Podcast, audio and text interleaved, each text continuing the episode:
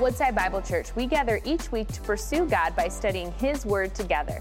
Today, we invite you to look deeper into 1 Peter, tuning into our current series, Unshakable Steadfast Hope in an Unpredictable World. Join us as we allow God's Word to shape us and renew our hope with the brilliant truth of the gospel. Good to see you all. How are you? Excellent.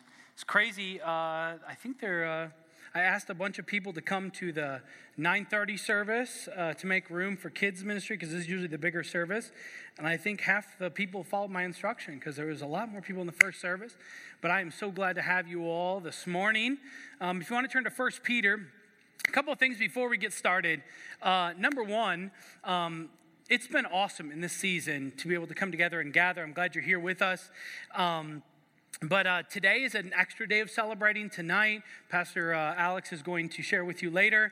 But we're going to be at our Troy campus for our annual celebration, looking back over the last year, looking forward to what God's going to do in the future. It's going to be fantastic if you're able to join us. Then also, uh, with everything kind of like reopening and us going back to kind of going back to what we were doing before, it takes a lot more people to pull those things off because there's just more elements than there ever was before. Additionally, in seasons where you haven't been coming to church for four months, then you come back halfway, a lot of people feel it is their time to kind of like, ah, I'm going to kind of move on from serving in the way. So I only say that because there are always genuine needs in the church for people to serve. With the opening of kids' ministry downstairs, uh, I highlight our keyboard player today is not even from our church. Last week, someone drove from Ohio to play with us because uh, there's a genuine need. And uh, previously, our, our, good friend uh, Craig Verwise, they since moved over to the Kalamazoo area. He played for 10 years in our church. Almost every Sunday, I interviewed him when I was the worship leader here.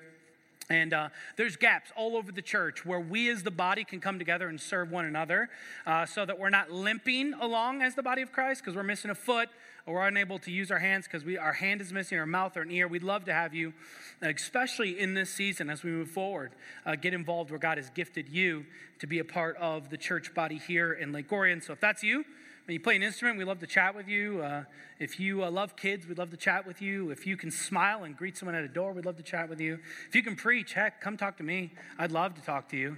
Um, but we're going to be in first, um, first Peter. And as I was um, preparing for today, it reminded me of food. Uh, but a lot of things remind me of food. Um, any foodies out there? You love food? Absolutely. I love food. I'm sure you could tell by my body structure, but um, I love food. I don't know why people don't love food. Food's amazing, but there's certain foods, obviously, I don't know if you've ever been there, where you have different foods, where you try them, you experience them, and you're like, man, that food is going to change my life. Anybody felt that way? Absolutely, right? For certain things. For me, it was about a year and a half ago. I told you guys this story before, but like what I've just loved in the last year and a half, whenever I can, uh, some soccer dads, they go and have Indian food. I remember the first time I ever went, I was like, this is going to be gross. I don't want to, uh, I've never had Indian food, blah, blah, blah. I went, I came home to tell Sarah, I was like, this food is incredible. Amen? Anybody else out there? It's fantastic. Like Friday night, some of the dads were going. I wasn't able to go with them. I was genuinely upset because I hadn't been in a while. So now, right, you go, and really it didn't change my life. We all know this, right? It's just, um, we're just chatting, but in general, it's so good um, that now that I have literally tasted and experienced the goodness of that food, I literally, I want other people to enjoy it with me. I want to continue to experience it myself. I want to go and have any food. If you want to go this week, hit me up. We will go. Because it's fantastic. Why would you not? If you think it's disgusting, that's great. But if you don't, man, it's fantastic. Why would you not want to go and have it again? Because you've tasted it and you've experienced it and it's amazing. It seems silly as we open up to 1 Peter today, but only share it because it's genuinely kind of what the Apostle Peter is saying to the exiled church that's scattered all over. Saying basically, if you have experienced, you've literally tasted that the Lord is good, live this way. That if we've experienced the Lord, that we've tasted the Lord and seen and experienced that He is good, we should love and live in a specific way, that we should interact with one another in a different way. And that's what we're going to see today is taste the goodness of God. And if you have, it should change the way that you love and live. And I'll, I'll be honest with you, I think um, I've been studying this passage for a while. This is one of the sermons that I wrote for all of Woodside, so I've been sinking my teeth into this for more than a month now. And, and I'm just genuinely, I think that this is a message that all of us need to hear, myself included, and wrestle with in the uncertain times that we're walking in right now. And I hope you're okay with over the next number, maybe the next month or so, we're going to be pressing on a lot of things that we're seeing and experiencing in the world around us as we look at First Peter and see how relevant it is for our lives and how we should live, not only together here, but how we should live every single day with the people that we experience every single day. And I think it's profoundly, this message or this text is profoundly important for us as followers of Jesus in the day and age that we live today. And so, when you look in 1 Peter, we're going to start in 1 Peter 1, verse 22, the beginning of, of 1 Peter chapter 1. The Apostle Paul, excuse me, Peter, is calling the believers to, to uh, live holy lives. And then in response, he, he moves to how to love one another. So he, he calls Christians on how to relate to the world and then he changes and says, This is how you should be relating to one another. And he calls them to love one another based on their experience with Jesus and what they have experienced. So, if you look with me in verse 22, the first thing we're going to see is just cut and dry love one another. And there's a ton of application there, but we're going to look at it together. Look with me in verse 22. Pastor Alex already read, having purified your souls by your obedience to the truth, for a sincere and brotherly love, love one another earnestly from a pure heart, since you have been born again, not of perishable seed, but of imperishable, through the living and abiding word of God. For all flesh is like grass, and all its glory like the flowers of the grass. The grass withers, the flowers fall, but the word of the Lord remains forever. This word is the good news that was preached to you. So, the first thing we see, it's pretty clear that the Apostle Peter is sharing with those believers, he's sharing with us by product of it being scripture for us to love one another. When he says, having purified your souls by your obedience to the truth. Basically, that you've believed the truth of the gospel. Now, for sincere brotherly love, love one another earnestly with a pure heart. Having heard the gospel, having experienced the gospel, now he's saying, live the gospel. Live that out every single day. And he's saying, man, if you've obeyed what the gospel shares about Christ, your life should be marked by a sincere love for one another. Now, that's a heavy statement. If you just think about your own life this morning or this afternoon, is your life marked by a sincere love for one another? Now, the word sincere literally means genuine or without hypocrisy. Literally, it's meaning that it has to be genuine. It can't be fake. It can't be something conjured up. It can't be something that you don't really believe. It has to be something that comes from deep down within your soul that it is the way that you actually feel. And then he says to love earnestly.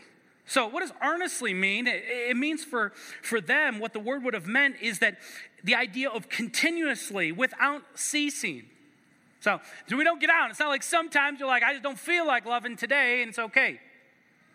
Or, like in this scenario, God says, I don't have to love those around me because this, this, and this. No, Jesus actually takes it a step further in his teachings and says, even those who persecute you, your enemies, love them and pray for them. Goes a little bit further, right? So, what he's saying is, is no matter who they are, loving those around us should be genuine and it should come from a heart that is sincere and is something we're called to do all the time. The mark of the Christian life is a mark that is someone who is marked by a genuine love for those around them and lives that out. It's not just something that comes off of their lips. Now, why? Why would Peter share this? Why does Peter say you need to love those around you genuinely and earnestly? Why is that the case?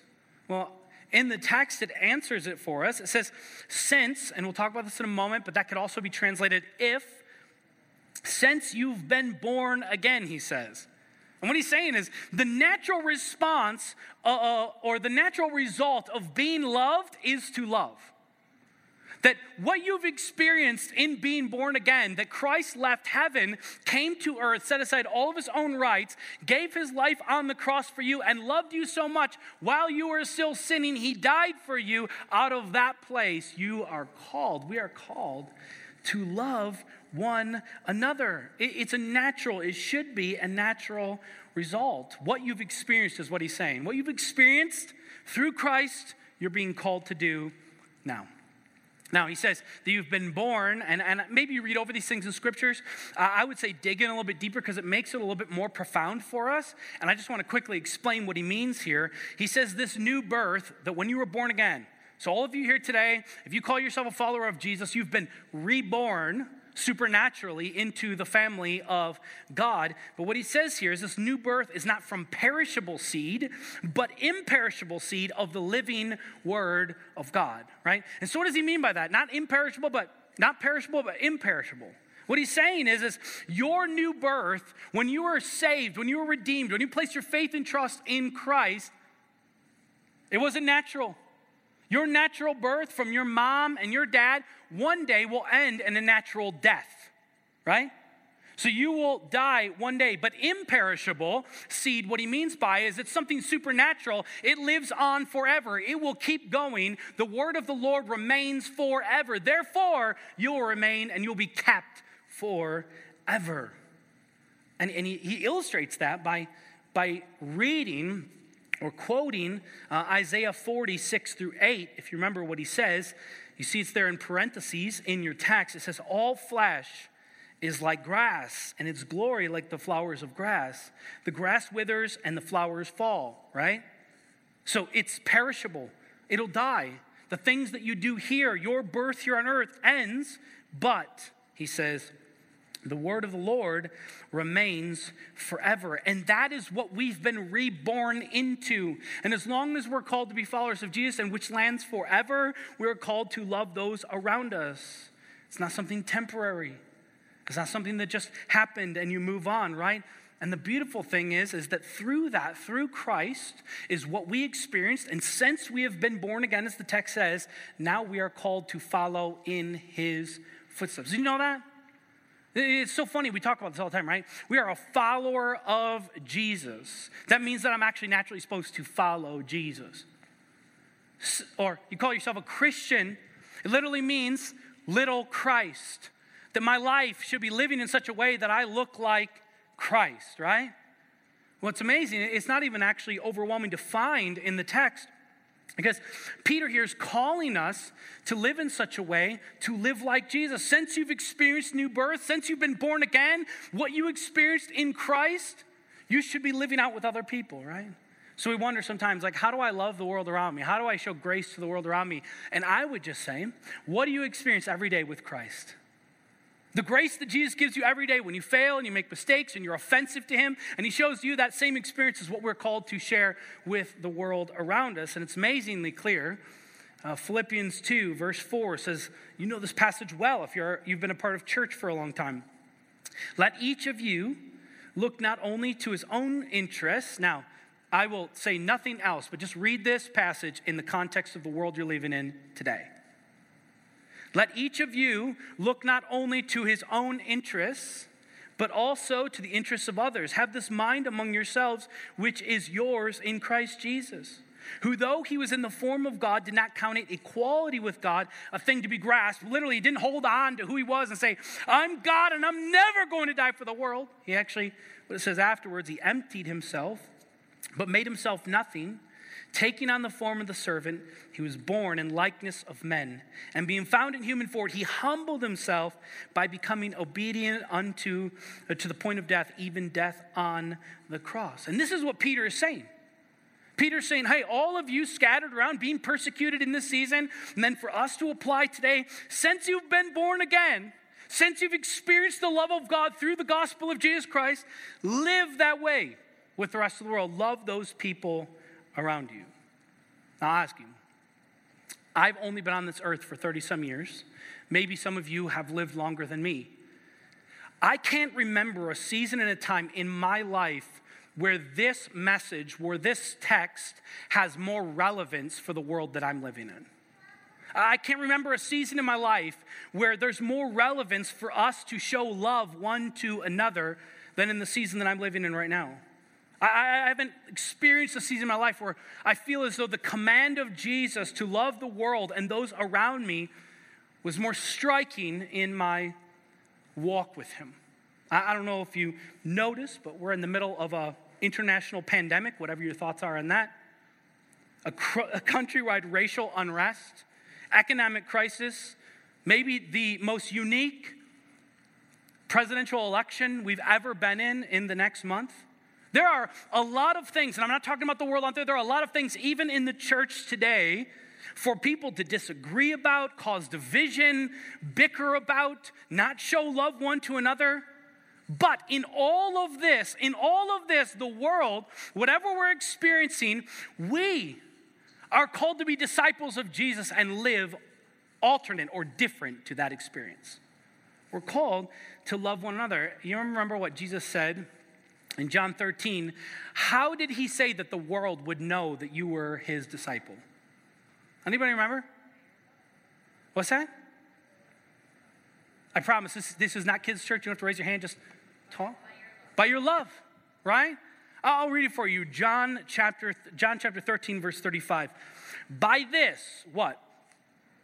All people will know that you are my disciples. What? By the button down that I wear on Sunday mornings? No, no, you could put a lot of different things. If you have love one for one another. It's interesting. If I could just press on this for a moment, no matter who we are, if you notice what Jesus didn't say, in all that we're experiencing today, he did not say, he will, you will, the world will know you're my disciples by your political position, your stance on a pandemic, your patriotism, what you view on whether we should wear masks or not wear masks. No, he said, by your love one for another. Now, our views on all of those things are totally fine. The issue that's happening in the world around us with many believers, those issues are getting in the way of us loving people well. And Jesus says there's something more. No, by this you will know, the world will know that you are my disciples by the way you love one another.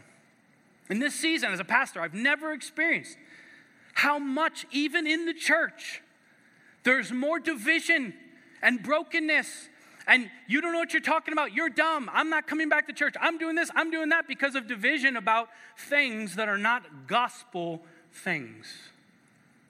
And Jesus says, actually, to the contrary, love one another. And Peter, who would have heard those words directly from Jesus now, is interpreting them and declaring to the church that is scattered abroad in immense persecution, much more than we're experiencing or what we think we're experiencing, and calling them to love one another with sincerity and with earnesty.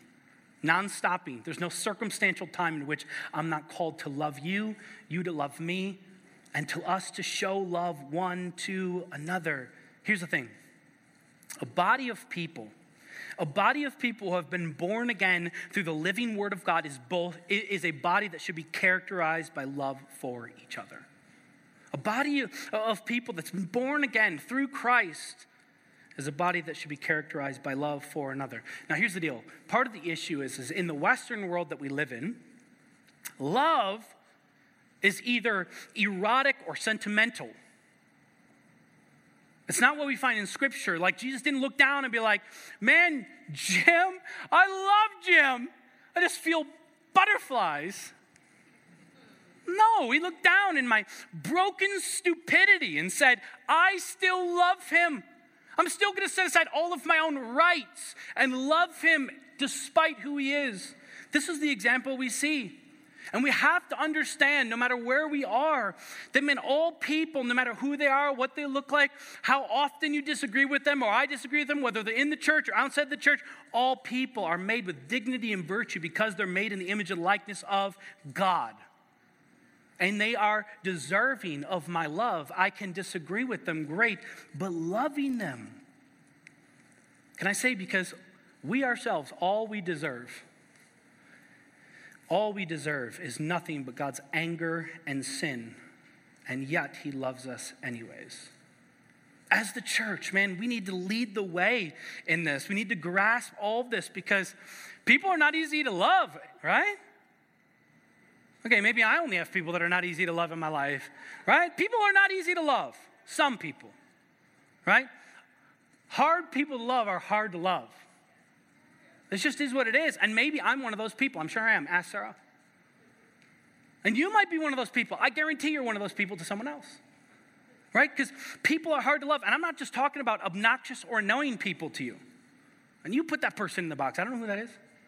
But I'm talking about other people that have hurt you and betrayed you and are undeserving of your love and don't believe like you and don't look like you and all these other things.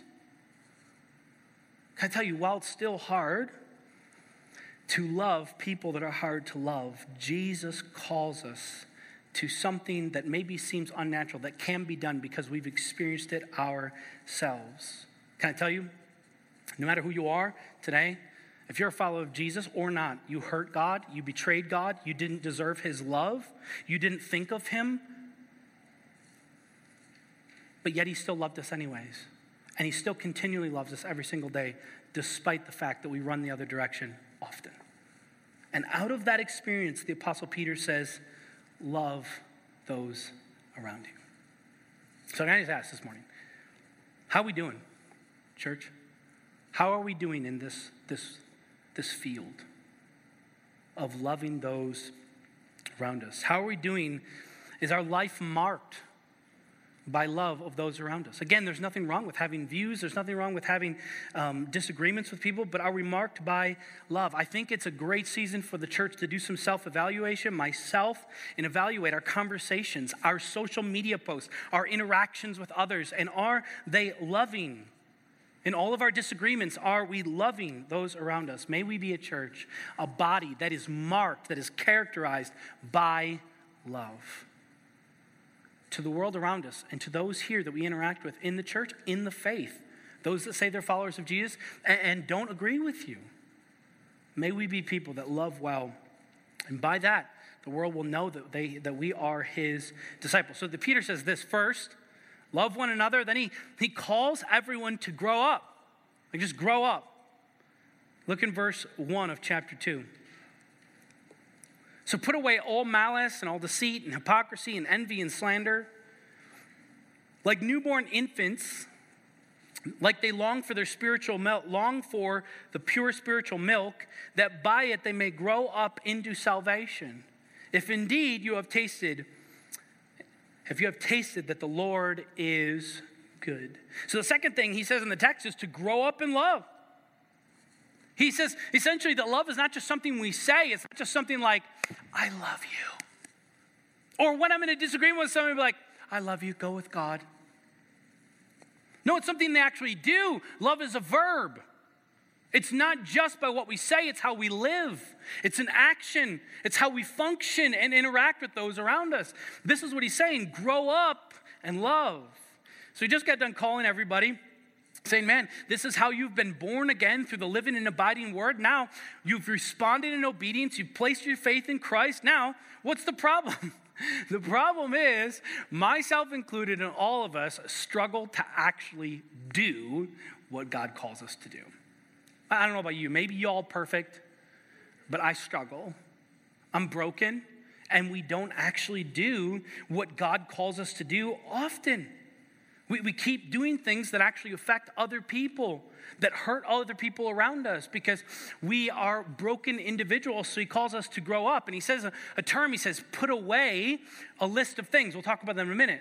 Now, this term, put away, is, has the image of disrobing of one set of garments and putting on a new set of garments. So Peter is drawing their attention back to probably when they gave their life to Jesus and they stepped down into baptism, because baptism would have happened immediately when they gave their life to Christ, and they put away their garments as if almost like soiled garments, their sins, and they got down into the water and they were baptized and they came up walking in the newness of Christ and put on a new set of garments. And he's saying, hey, now that you've been born again, remember that decision you made before? Now I'm calling you to actually put away certain things and grow up in love.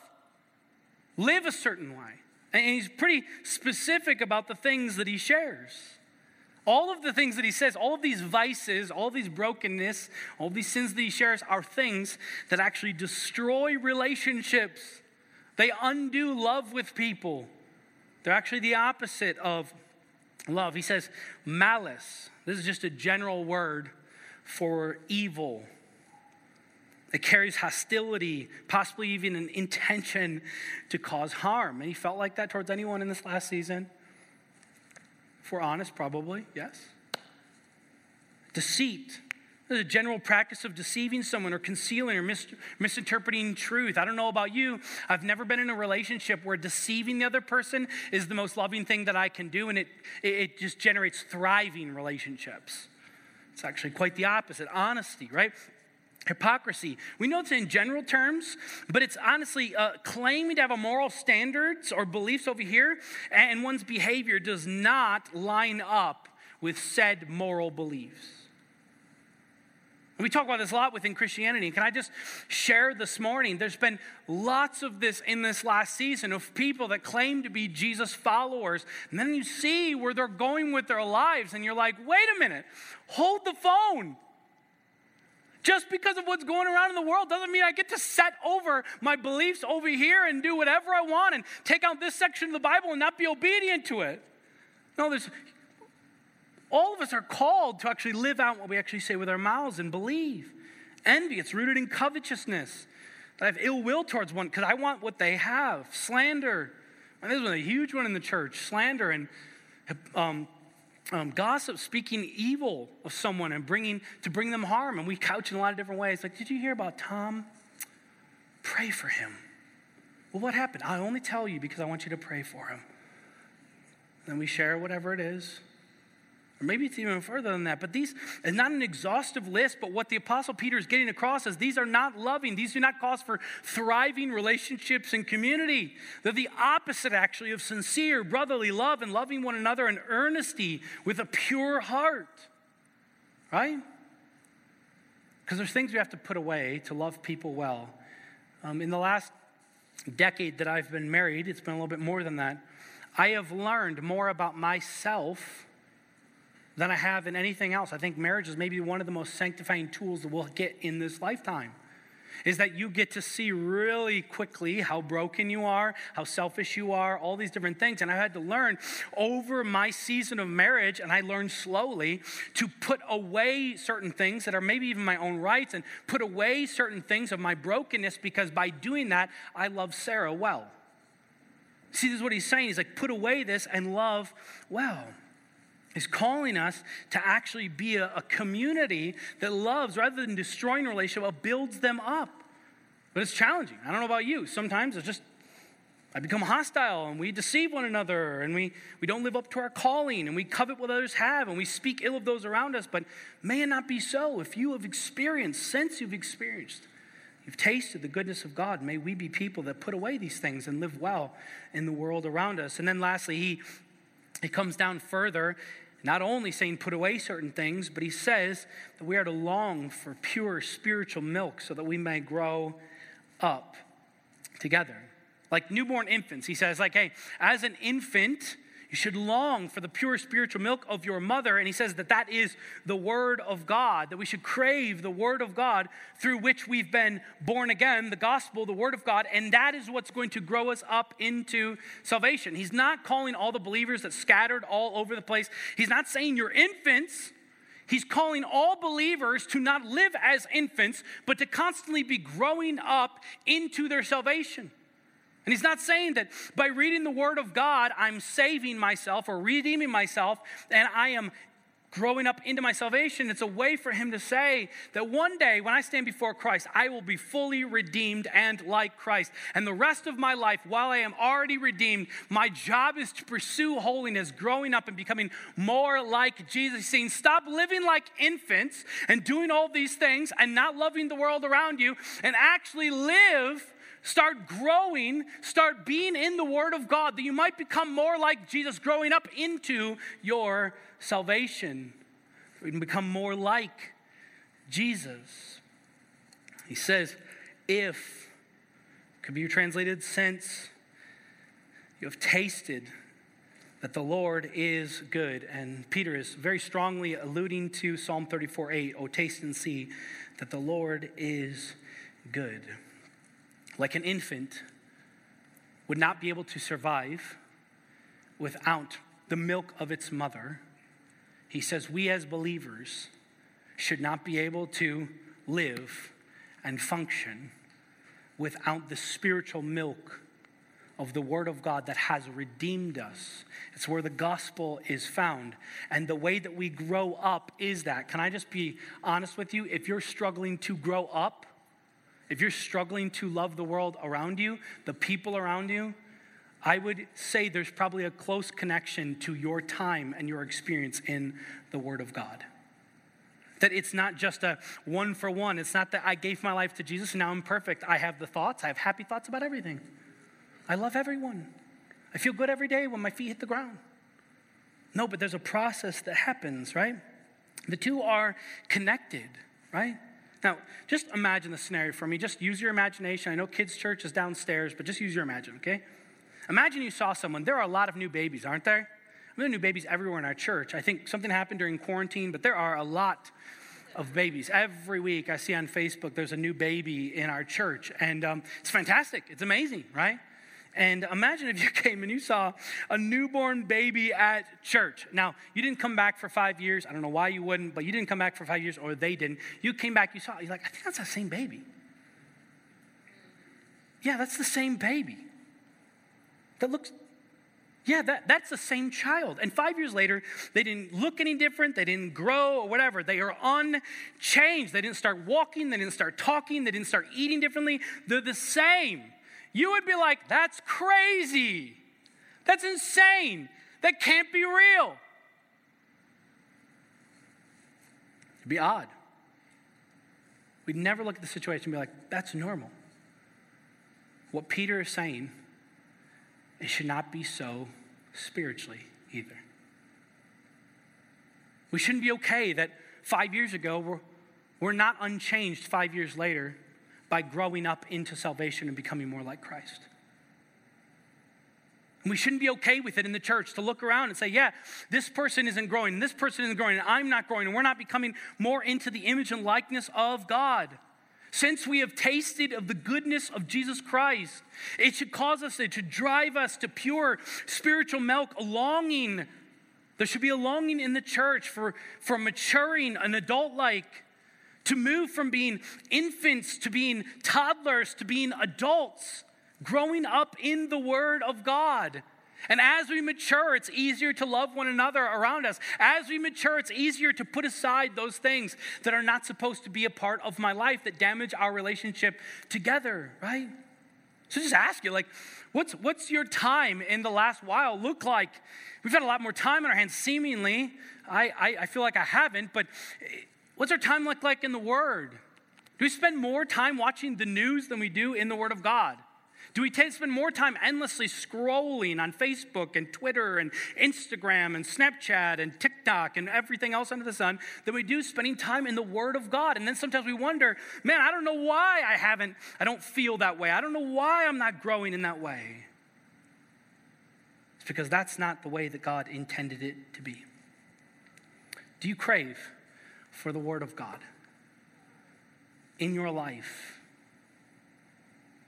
since you've tasted and seen and experienced that the Lord is good. Is that you today?